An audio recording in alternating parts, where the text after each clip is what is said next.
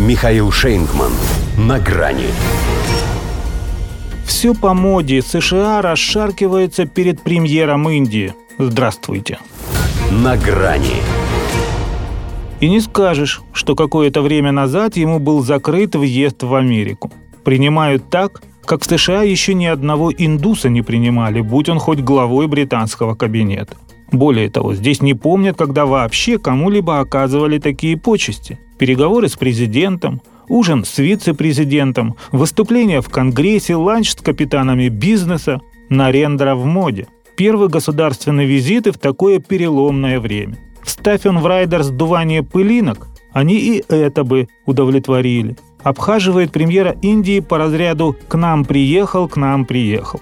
Хотя ни одна страна, за исключением Китая, не поддержала экономику России так же сильно, как жаждущая нефти Индия. И лишь немногие крупные демократии также просили в рейтинге демократических свобод.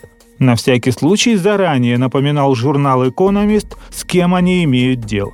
И сам же признавал, что вы бы никогда не догадались об этом по тому восторженному приему, который Нарендра Моди получит в США. И кажется, что в том числе для него Джо Байден, как многие даже в его аппарате решили с бухты-барахты, обозвал Си Цзиньпина диктатором.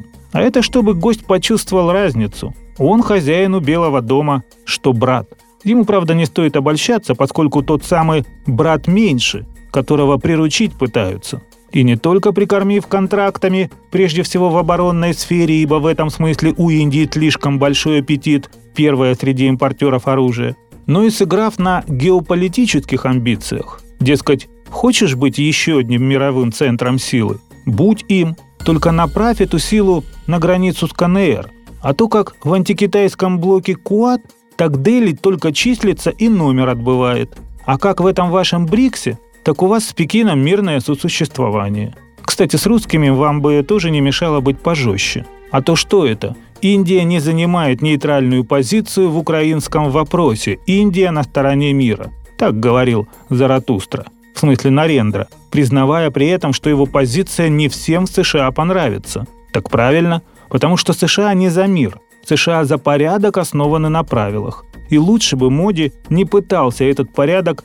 модифицировать, как некоторые, если не хочет проблем. Впрочем, вряд ли Байден отважится сказать ему это без обиняков особенно после осечки Си, будет льстить, хитрить и ластиться.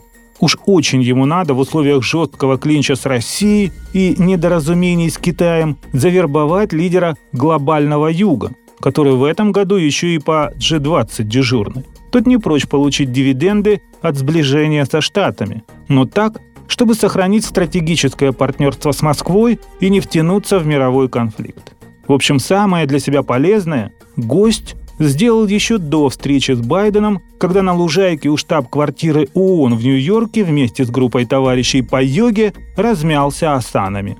Гибкость – лучшее, что может пригодиться тому, кто желает усидеть на двух стульях. До свидания.